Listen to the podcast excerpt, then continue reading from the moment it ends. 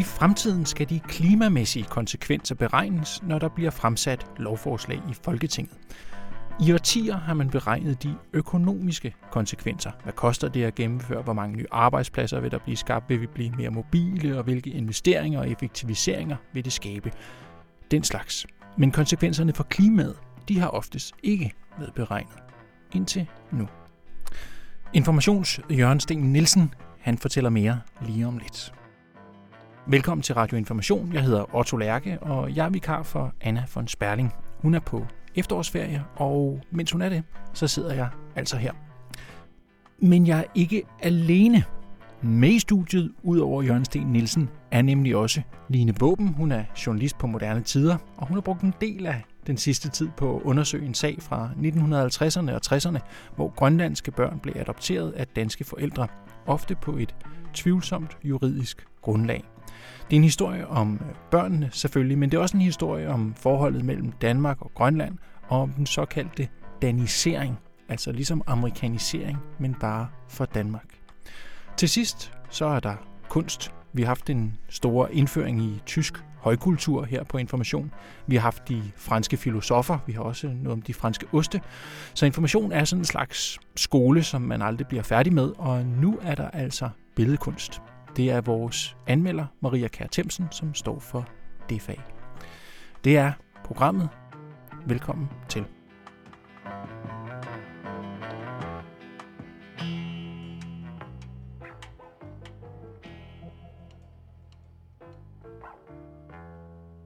Med i studiet, der er nu øh, journalist her på Information, Jørgen Sten Nielsen. Velkommen til, Jørgen. Tak skal du have. Historisk, der har man vurderet de økonomiske, de samfundsøkonomiske konsekvenser, som det hedder, når der er blevet fremsat lovforslag. Hvad er det, man gør nu? Jamen nu har man jo sådan øh, indset, at, at der også er en omkostning for klimaet, når man gør et eller andet, når man bygger veje eller supersygehus eller noget andet. Og det er jo mærkeligt ikke at regne det med, for det er jo en, en omkostning for os som samfund. Så der har man nu besluttet, at det skal regnes med fra nu af. Hver gang regeringen øh, fremsætter et lovforslag, eller et andet større politisk initiativ, så skal der regnes CO2-konsekvenser, altså klimabelastning, mm. øh, parallelt med, at man, man regner samfundsøkonomiske omkostninger.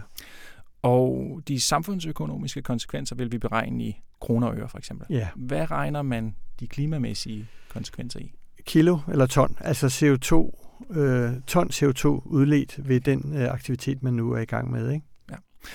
Og Jørgen, øh, da jeg lige stak hovedet op på, på dit kontor, og da, da jeg også læste den i tirsdag, så tænkte jeg jo, at det er sådan et, øh, altså et paradigmeskifte i vores øh, øh økonomiske politik. Det er noget, der sker ind i Finansministeriet, og man er jo vant til alle steder med BNP og i husholdningen og på en arbejdsplads og alle mulige andre steder, og vurdere værdi i kroner og øre. Men du tøvede lidt. Er, er det ikke en stor ting? Eller, jo, eller hvad? det er det. Altså, man kan sige to ting om det. Man kan sige, at det har været undervejs længe.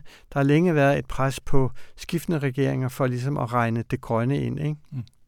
Man har faktisk også en tradition for at regne andre miljøkonsekvenser ind i, i mange af de ting, som, som en, en regering gør. Øh, og det går mere end 15 år tilbage, at man begyndte på, på det. Ikke? Altså, et landbrugsforslag, der skal man regne nitratkonsekvenser, hvis sådan nogle er, er aktuelle. Øh, så det nye, det er, at man også regner klima, det vil sige CO2. Ikke? Øh, men det, det er et pres, der har hvilet længe på skiftende regeringer om at få det her sat i værk, og nu er man altså nået til at kunne sætte det i værk.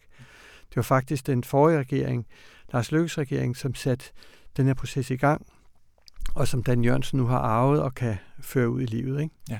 Øhm, og det er jo lidt overraskende for mig i hvert fald, at det var Lars Lykkes regering, som satte jo, det men, men det er udtryk for, at, at uh, kloge mennesker længe har presset på og sagt, det er jo ulogisk, at vi måler en type omkostninger for samfundet og fuldstændig ignorerer en anden type omkostninger. Mm. Øhm, og derfor er man jo i gang med en større gennemgang af Finansministeriets regnemodeller, så man også bliver i stand til at lave et grønt nationalregnskab, hvor man ikke bare måler ting i kroner, men i ton CO2, kilo kvælstof, øh, kilo svovldioxid udledt osv. Ikke? Det, det er noget, der er på vej, og det er en stor øvelse. Nu er man langt nok til, at man kan regne CO2 på lovforslag og store initiativer. Når jeg siger, når jeg tøver med at kalde det et paradigmeskift, så er det ikke, fordi man smider de økonomiske beregninger ud, mm. men man får noget parallelt at måle en aktivitet på, ikke? og det er selvfølgelig rigtig fint. Ja, ja. rigtig fint. ja, ja. Jamen, det er, øhm, hvordan, vil man, hvordan vil man gøre i praksis? I praksis er det sådan, at hvis man sidder i et bestemt ministerium, kirkeministeriet eller socialministeriet, og på vej med et initiativ eller lovforslag, som man ved sådan et, en, et hurtigt kig skønner kan lede til mere end 10.000 ton CO2-udledning på et år, øh, hvad det så end er for et projekt, så skal man fortælle det til Klimaministeriet, som så skal lave en, en regulær, kvalificeret konsekvensberegning. Øh, hvor stor bliver så det faktiske udslip af den her aktivitet? Hvis det er sådan, at det pågældende projekt eller lovforslag giver mere end 25.000 tons i forventet CO2-udledning, så skal det ydermere bringes op i det, der hedder regeringens grønne udvalg, hvor Dan Jørgensen sidder for bordenden, men hvor der også sidder et antal andre minister. Fordi så er det noget, der begynder ligesom at, at vægte på klimaregnskabet, og så skal man altså i fælles, i fælles lokale vurdere, at det her for voldsomt klimamæssigt til, at vi vil gå videre med det. Ikke? Så der er sådan nogle, nogle spilleregler. Og så kan man sige, hvad er 10.000 ton CO2, altså for at skulle gøre det. Og der er nogle eksempler i vejledningen på, hvad der kan udløse så meget ekstra udledning. For eksempel siger man, 4-5.000 bilers kørsel gennem et år vil give i størrelsesorden 10.000 ton CO2. Ikke? Så man kunne tænke sig et forslag om at bygge en vej, som indebærer et trafikspring på 4-5.000 bilers ekstra kørsel. Det vil være nok til, at det skal konsekvensberegnes i Klimaministeriet. Det er jo en ny måde at se på øh, trafik og øh, infrastrukturpolitik ja, og på. meget spændende og med meget store perspektiver, hvis det bliver brugt lige så konsekvent og seriøst, som man bruger de sådan mere traditionelle samfundsøkonomiske beregninger. Ja, hvorfor store perspektiver, siger du? Nå, fordi det kan føre til, at man fravælger øh, projekter, som ellers ville være gået glat igennem, men som viser sig at kollidere med vores klimamålsætning. Og man så vælger et andet alternativ til at løse det pågældende problem, man står med. Så for, hvis vi for eksempel tager øh, regeringens, den forrige regerings infrastrukturprojekt i 2018, så var det blandt andet at bygge nogle flere motorveje, eller udvide nogle motorveje. Og det de så havde beregnet på, når nu kan folk, der bor i det område, komme hurtigere på arbejde, og det vil give en øget effektivisering og sådan noget. Men ja. så vil man samtidig have nogle kolonner inde i Finansministeriet, hvor der stod, fint nok, men det betyder det antal ton CO2. Præcis, ja. ja. Og det kan jo føre til nogle andre beslutninger simpelthen. Ikke, mm. ikke mindst i lyset af, at vi har nu en forpligtelse til at holde os til det her klimamål 70% reduktion om 10 år fra nu. Mm. Så det kunne jo umuliggøre sådan et projekt, fordi det vil kollidere med vores øh, klimamål. Ikke? Men hvordan, Jørgen, så hvis man sidder i den situation og skal beregne på et stort motorvejsprojekt, mm. som kan øge mobiliteten et sted i Danmark og gavne væksten i det område, og måske kan man endda se det på BNP, og så samtidig kan man se, okay, det betyder så 100.000 ton CO2 mere. Ja. Altså, hvornår vil man ligesom være i stand til at tage hensyn til, til miljøet? Er der noget om det? Det er en politisk beslutning i den, i den givende situation, ikke? hvor jeg, jeg vil tro, at det, man skal holde op mod hinanden, det er, hvad har vi råd til inden for den budgetramme, som vi er pålagt af os selv eller af EU øh, i, kroner og øre? Og hvad har vi i godsøjne råd til at udlede i lyset af, at vi med en lov har forpligtet os til at skære udledninger ned med 70 procent i 2030? Ikke? Så der kan være to øh, rammer, øh, begrænsninger på vores handlefrihed, som står og slås med hinanden. Og, og det ender med at være en politisk vurdering i regeringen og eller i Folketinget øh, hvis, hvis de ikke er forenlige. Ikke? Mm. Hvad skal man så gøre? Skal man droppe det, fordi det går ud over klimaet? Eller skal man gennemføre det, fordi det er vigtigt for økonomien? Men kan man forestille sig, at man kigger, okay, vi har nået vores ramme for, for vores grønne ramme. Mm. Vi kan ikke gennemføre det her motorvejsprojekt. Ja, ellers giver det jo ikke mening. Hvis ikke det her bruges til at vælge noget fra, som går ud over vores klimamål, så, så giver det ikke mening. Så, så, så det må jo være sigtet med det. Det er jo ikke, forhåbentlig ikke for sjov, at de laver de her beregninger og, og lægger dem frem. Det er jo for, at de skal kvalificere beslutninger og faktisk føre til andre beslutninger, end da man ikke vidste noget om, om den her effekt. Ikke? Ja. Med det her lille paradigmeskifte, Jørgen. Ja. Tak fordi du kom forbi. Ja, selv tak.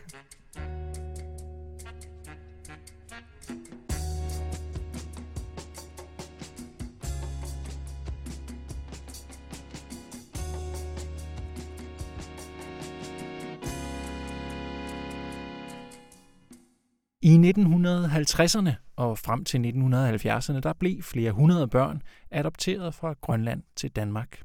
De blev hentet i Grønland, og så blev de flyttet til Danmark, hvor de boede i et nyt land, i en ny by og med nye forældre. Det hele det skete i flere tilfælde på juridisk tvivlsomt grundlag, som der står i.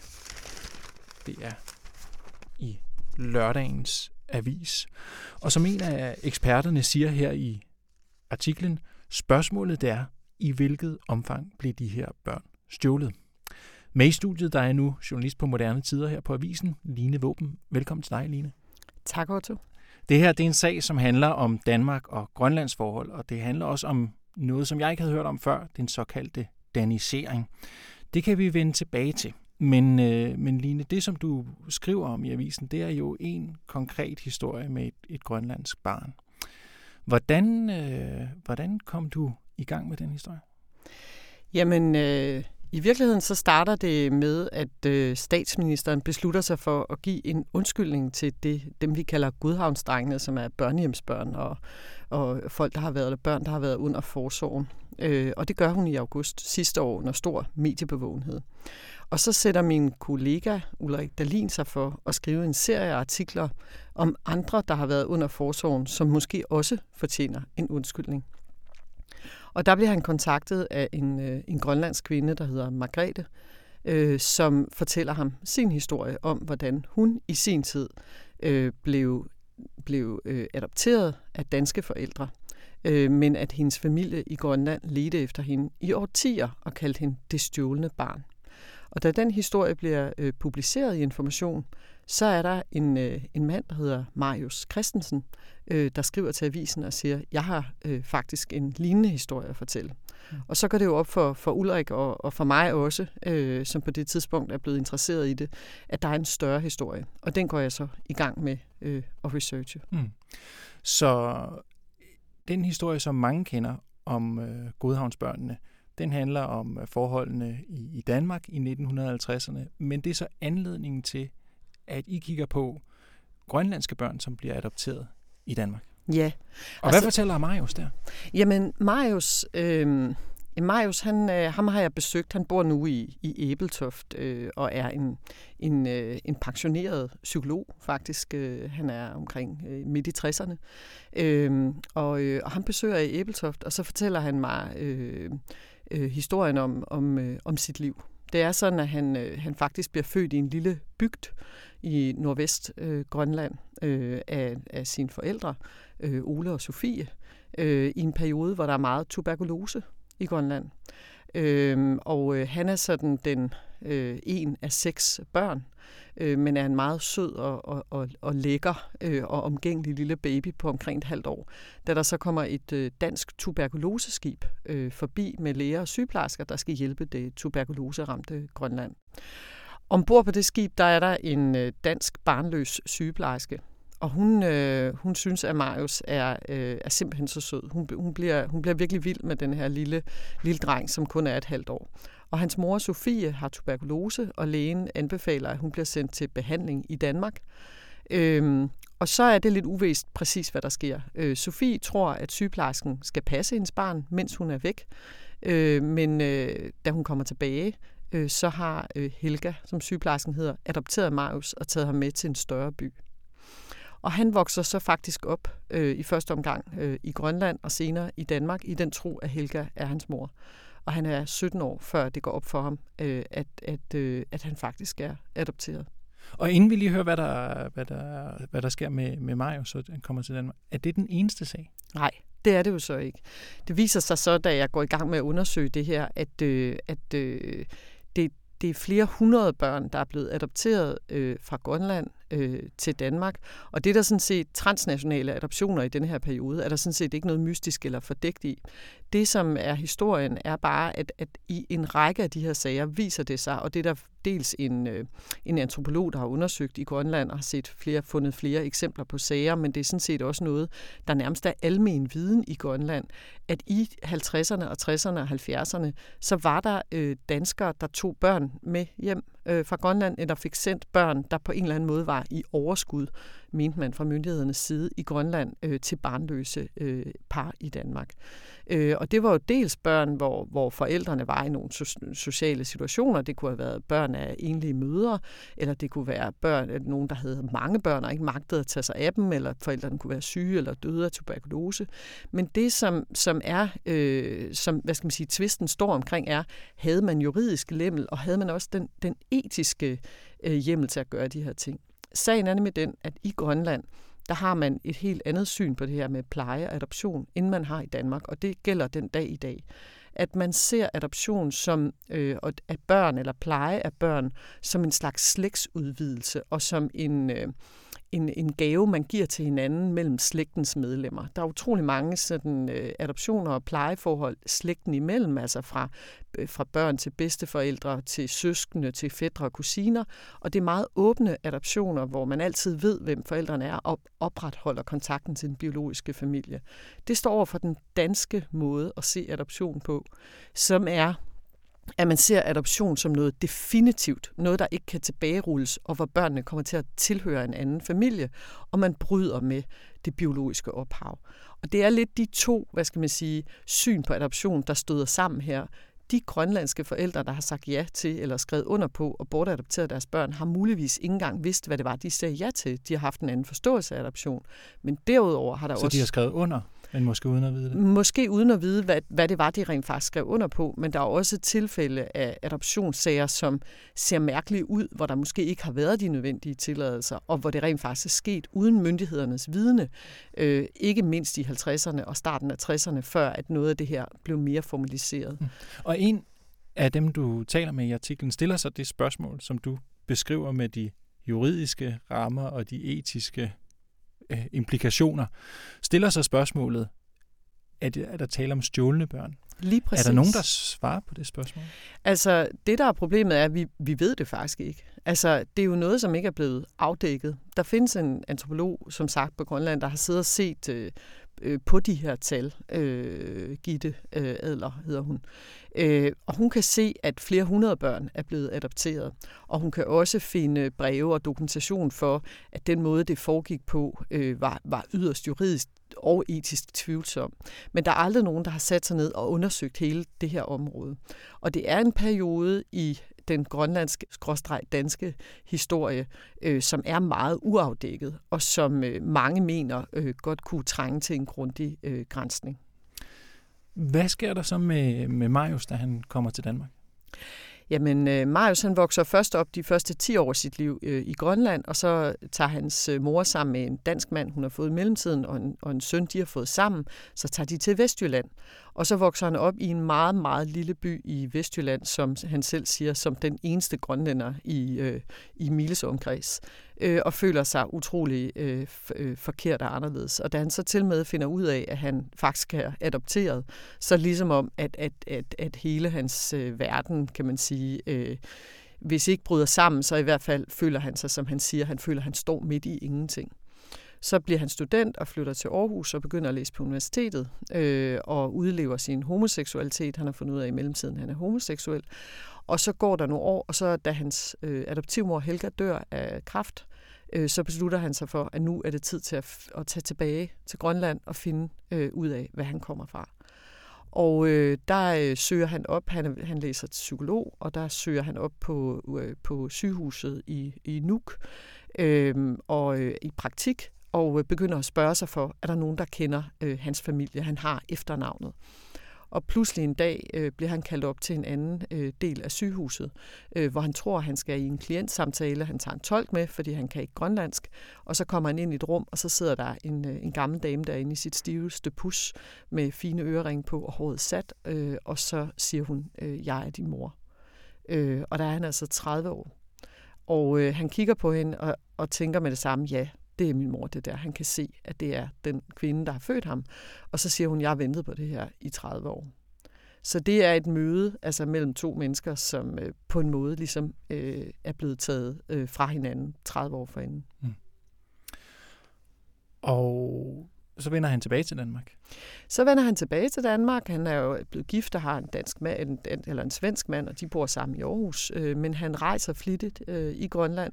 Han kommer også til at arbejde som psykolog øh, i Grønland i perioder, arbejder for selvstyret, arbejder også i Danmark med herboende øh, grønlænder og folk, der arbejder med grønlændere. Så på en måde får han ligesom fusioneret det grønlandske og det danske.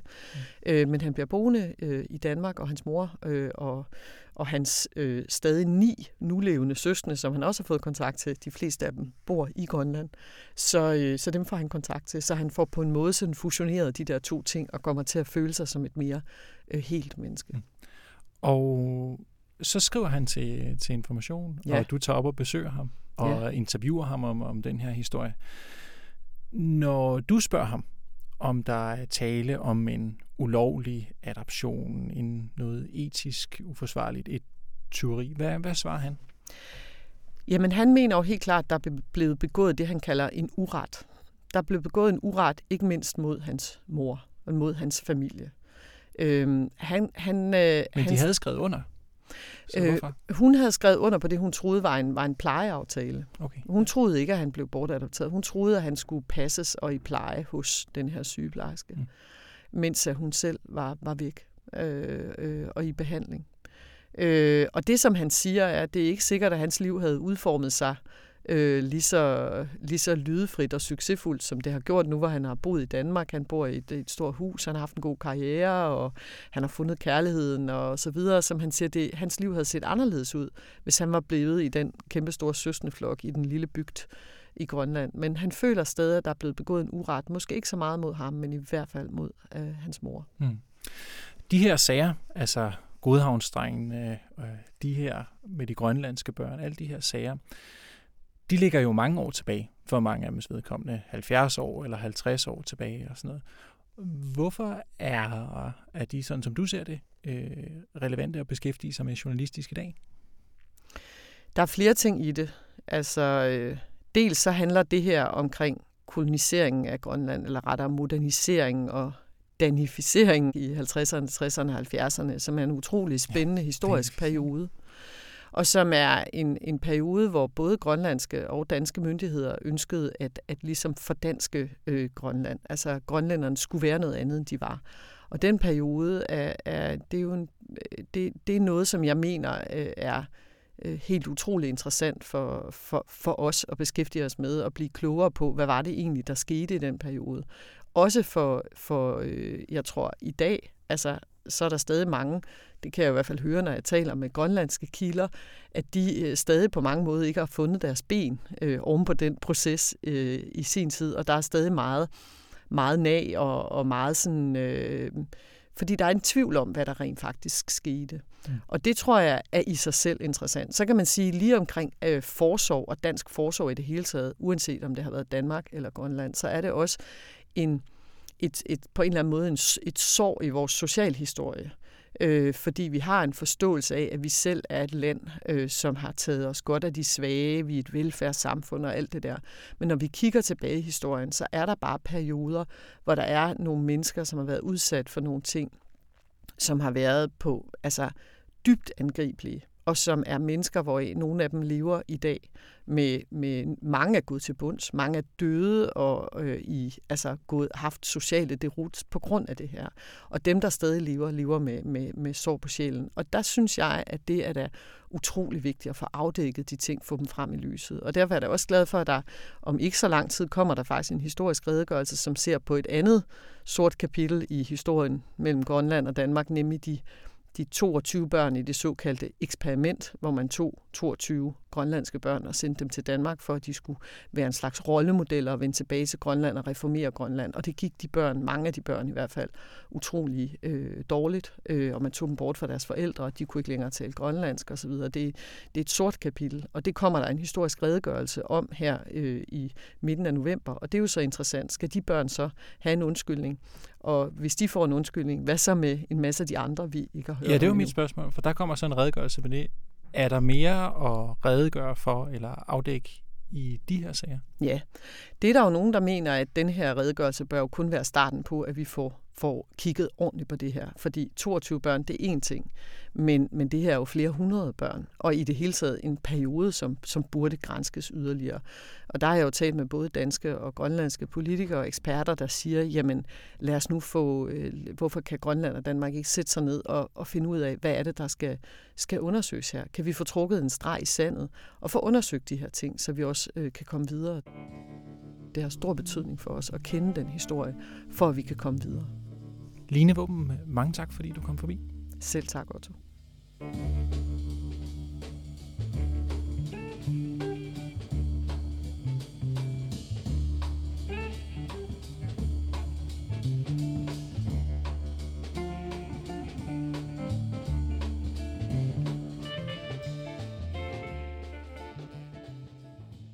Hvis i lyttede med i sidste uge, så ved I, at Information har gang i en stor satsning.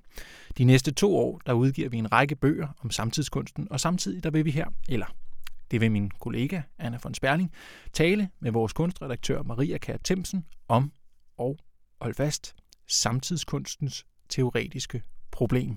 Jeg sidder med øh, en af de første bøger i serien her. Det er en smuk bog i et sølvfarvet omslag af den tyske filosof og kunstteoretiker Juliane Rebentisch. Spørgsmålet i den her serie, det er, når kunsten i stigende grad flyder sammen med resten af verden, kan man så sætte en grænse mellem på den ene side kunst og på den anden side ikke kunst. Det er altså det overordnede spørgsmål, og det er min kollega Anna von Sperling, som taler med Maria Kær Temsen. Her er andet afsnit i serien. Hej Maria. Hej hej. For de lyttere, der ikke var med i sidste uge, så kommer vi til at have en række samtaler her, som tager udgangspunkt i en bog, der hedder Samtidskunstens teorier, en indføring af den øh, tyske kunstteoretiker og filosof Juliane Rebentisch. Og den er udkommet på Informationsforlag som en del af en bogrække, som vi har kaldt Bibliotek for Ny Kunstteori, som vi laver i samarbejde med Ny Carlsbergfonden. Så er det på plads. Sidste uge, Maria, der talte vi om ready-made. Ja. Den her uge skal vi tale om konceptkunst. Ja. Hvad er det for en størrelse? Altså, først og fremmest kan man jo sige, at ready-maden, som vi talte om sidst, ændrede totalt kunsten øh, forhold til virkeligheden på den måde, at pludselig var Marcel Duchamp, som vi talte om, mm. øh, han tog det her pissoir ind i en kunstinstitution og øh, signerede det, og så var det pludselig et kunstværk. Øh, det var det, som Juliane Rebentisch kalder en af kunstverdens første skandaler. Mm. Men den fortsatte altså. Det her, det var 1917, men op i 60'erne, der begynder en øh, række kunstnere at tage afstand fra det kunstmarked, der er blevet mere og mere øh, opkørt og mere og mere også fokuseret på maleriet. Øh, særligt i USA i 50'erne og 60'erne, der er den helt store øh, mode, det er jo øh, det, der blev kaldt abstrakt ekspressionisme mm-hmm. med Jackson Pollock i spidsen.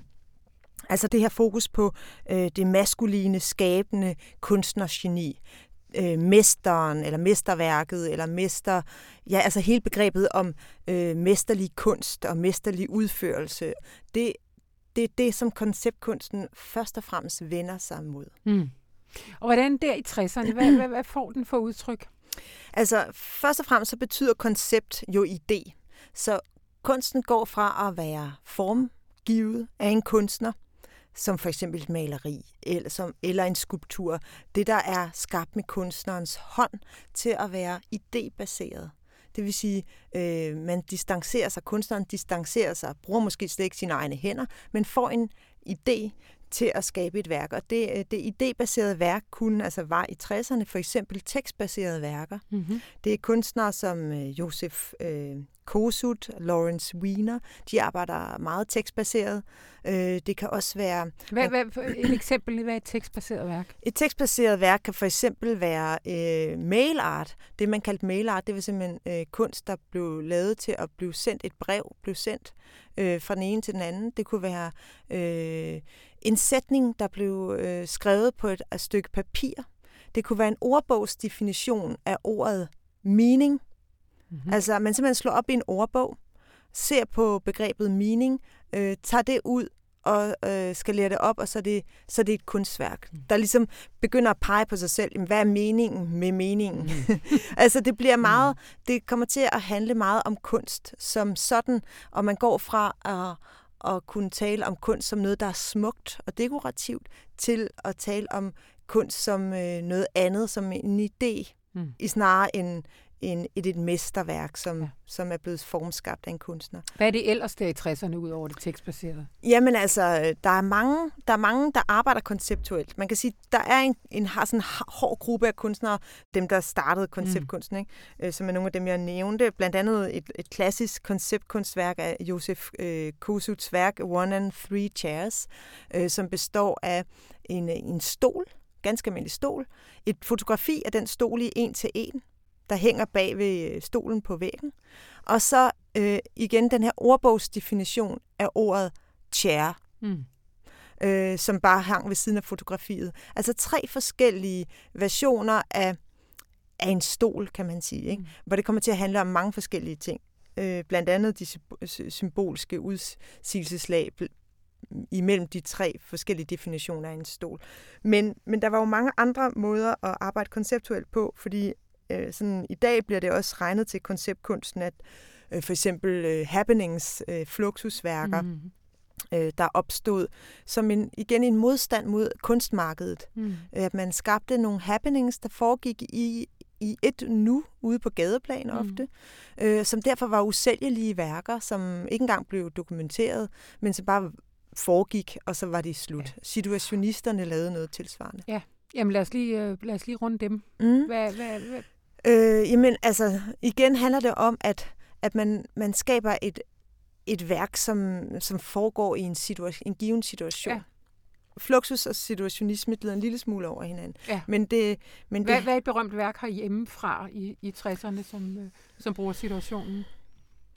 Altså man kan tale om, at der har været nogle konceptuelle værker, mm. som... Øh, eller der var nogle fluxuskunstnere i Danmark, der var øh, der arbejdede med, med begivenheden eller happeningen. Mm. Ikke? Altså der var Henrik Christiansen, øh, der lavede øh, fluxusværker, der var, øh, men også Bjørn Nørgaard mm. arbejdede altså øh, konceptuelt og øh, happening-baseret.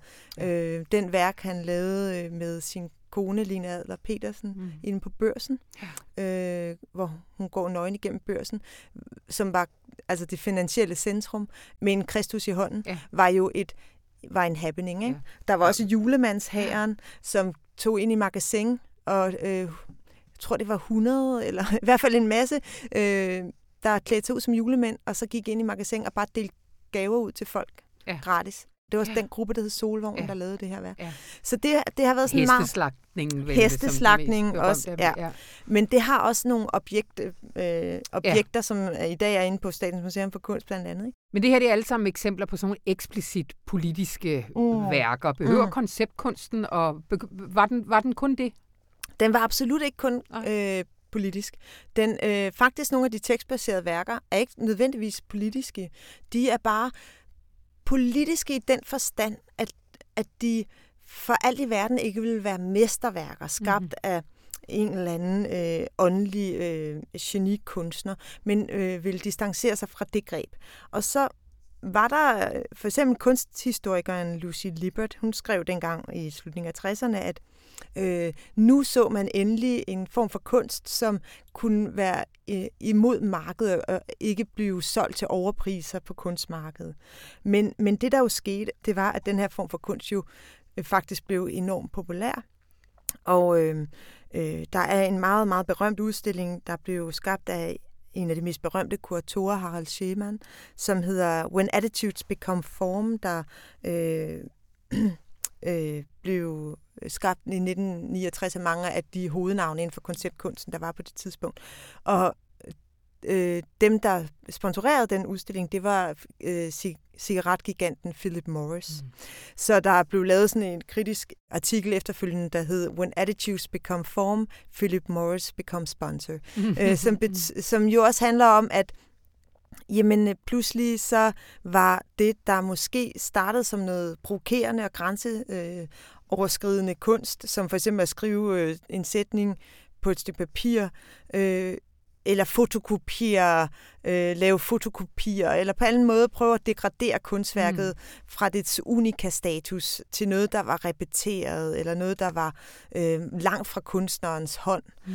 Øh, det blev i sig selv øh, ekstremt øh, interessant for reklamebranchen. Ja. Simpelthen fordi, at det, som rekl- øh, reklamebranchen, eller for eksempel Philip Morris, gerne vil associeres med, det er jo selvfølgelig noget, der er lidt provokerende, noget, der er lidt grænsesøgende, noget, der er lidt øh, noget, der går til the, til the edge, mm. og som gør noget nyt. De vil jo ikke associeres med kunsten fra i går. Ja. Og det er man jo hele tiden, hvis man øh, indoptager eller kobler sig på den allernyeste kunst, og på det her tidspunkt var det altså den allernyeste kunst. Så der, den der diskrepans, man, mm. tag, man troede, der var mellem det, det, det dyre kunstværk og konceptkunsten for eksempel. Den, den blev meget hurtigt øh, øh, opløst. Ja. Så det var, øh, det var et, et, et uskyldstab i forhold til markedet der. Mm. Men mistede den også lidt mening som begreb? Bruger man begrebet konceptkunst i dag? Altså, til forskel fra ready-made, så ikke helt i samme grad. Ready-made, det er et udtryk, man bruger utrolig meget stadigvæk, fordi det stadigvæk er et relevant begreb at mm. bruge, mm. når man tager en, for eksempel en kop og, og bruger den som et værk. Ja. Øh, så det er en ready-made. Men konceptkunst, det vil til hver en tid klinge lidt af 60'ernes øh, tilgang til kunst. Ja. Øh, man kan, der er blevet talt om post-konceptkunst osv., men, men man, man kan også sige, at det meste samtidskunst i dag faktisk opererer på konceptkunstens præmisser. Ja. Det vil sige, at de fleste udstillinger er skabt med en meget specifik idé. Øh, og selvfølgelig kan man sige, så var den oprindelige tanke om at distancere øh, kunstnerens hænder hvis man kan tale om det så konkret, ja. fra det endelige værk, den blev også meget hurtigt øh, ikke så meningsfuld, fordi det kan godt være, at konceptkunstens sådan de her tekstbaserede værker var meget flade og måske foregik på, øh, på papir, men for eksempel øh, Josef Kosut arbejdede jo også i rummet, og, og det tredimensionelle og det sanselige er ikke nødvendigvis i modsæt, modstrid med konceptkunsten. Mm. Så derfor ser man jo også kunstnere i dag, der arbejder meget idébaseret, men som også arbejder meget sansligt. Det kan godt øh, kobles. Ja. Og øh, den oprindelige tanke, der var med at prøve at lave noget, der ikke var særlig attraktivt øh, for kunstmarkedet, den, den gik jo så hurtigt tabt, at man faktisk ikke siden har, har troet på den igen vil jeg våge ja. at påstå. Man kan ja. måske tale om street arten ude i gaden, der prøvede at lave noget, der var uden for kunstmarkedet, ja. men selv street arten, ja, ja. præcis. ja. Selv street arten bliver meget hurtigt indlemmet i galleriverdenen ja. og ekstrem øh, dyr også, ikke? Ja. Altså, øh, og det skal vi jo tale om senere, og også om den elektroniske kunst for eksempel, ja. som kunne have nogle af de samme ambitioner, mm. som, ja. Øh, ja. som ligesom øh, ryger med det. Altså, nu, nu skal jeg jo komme med den der lidt, øh, lidt øh, hvad hedder det, øh, betragtning, ikke? Og det, som jeg lidt har tænkt de seneste år, det er, at det kan også koncepte sig helt af helvede til. Mm. Altså, der er ligesom kommet sådan nogle, altså store, altså, jeg, jeg tænker Ai Weiwei, eller nogle af mm. de der, sådan, altså, ja. hvor, hvor at jeg tænker, ej, det skulle fortænkt, mm. eller altså... Ja, men det har du ret i. Det har du 100% ret i. Der, hvor problemet opstår, for mig at se i hvert fald, ja hvis jeg skal tale som kritiker, ja. det er, at for eksempel Ai Weiwei, ja. han, altså det er så fortænkt, at det også bliver spekulativt. Ja. For eksempel Ai Weiwei har jo brugt øh, redningsveste fra flygtninge her i København, nede på Charlottenborgs øh, facade, hvor helt den ene facade var spækket med de her indsamlede flygtninge øh, øh, redningsveste. Ja. Og det er jo både en ready-made, det er en almindelig redningsvest, mm. der bliver placeret i en kæmpe installation, væginstallation som et kunstværk.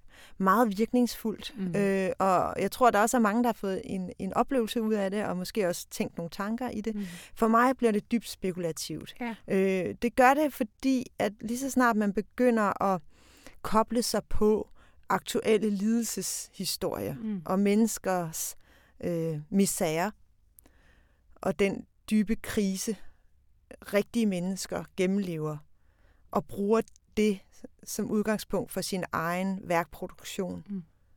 så bliver det spekulativt. Mm. Øh, Ja. Og det synes jeg er dybt problematisk. Og det er der masser af eksempler på. Nu skal vi jo hver gang, har vi lovet, at vi samler en lille smule mere op. Har du tænkt over noget fra sidste gang, hvis vi skal bevæge os hen imod at blive klogere på det her med... Jeg kan sige, Maria, hun sidder og gør sådan, ja. Uh, jeg har advaret hende om, ja. at jeg kommer til at, at sige hver gang. Vi, vi snakkede sidste gang om det her med, hvad skal man sige, hvad kan man, hvordan kan man adskille kunst fra, fra ikke-kunst?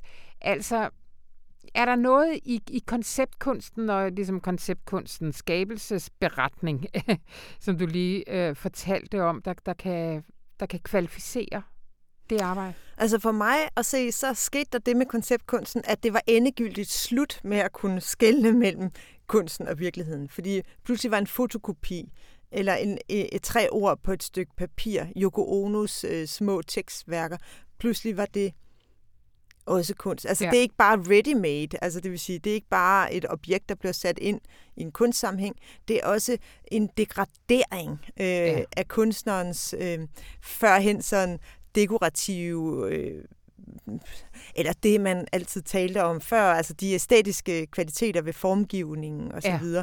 fuldstændig udraderet til fordel for at kunne tale om ideen bag. Ja.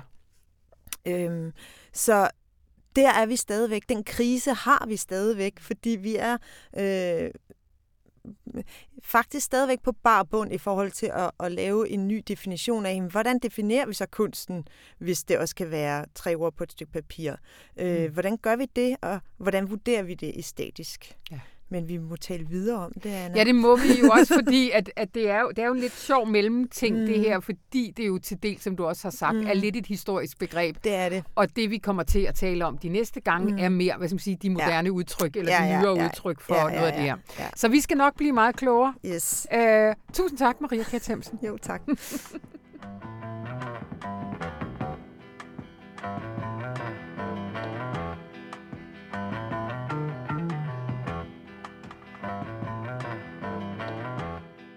Det var Anna von Sperling og Maria Kær Themsen, vores kunstanmelder.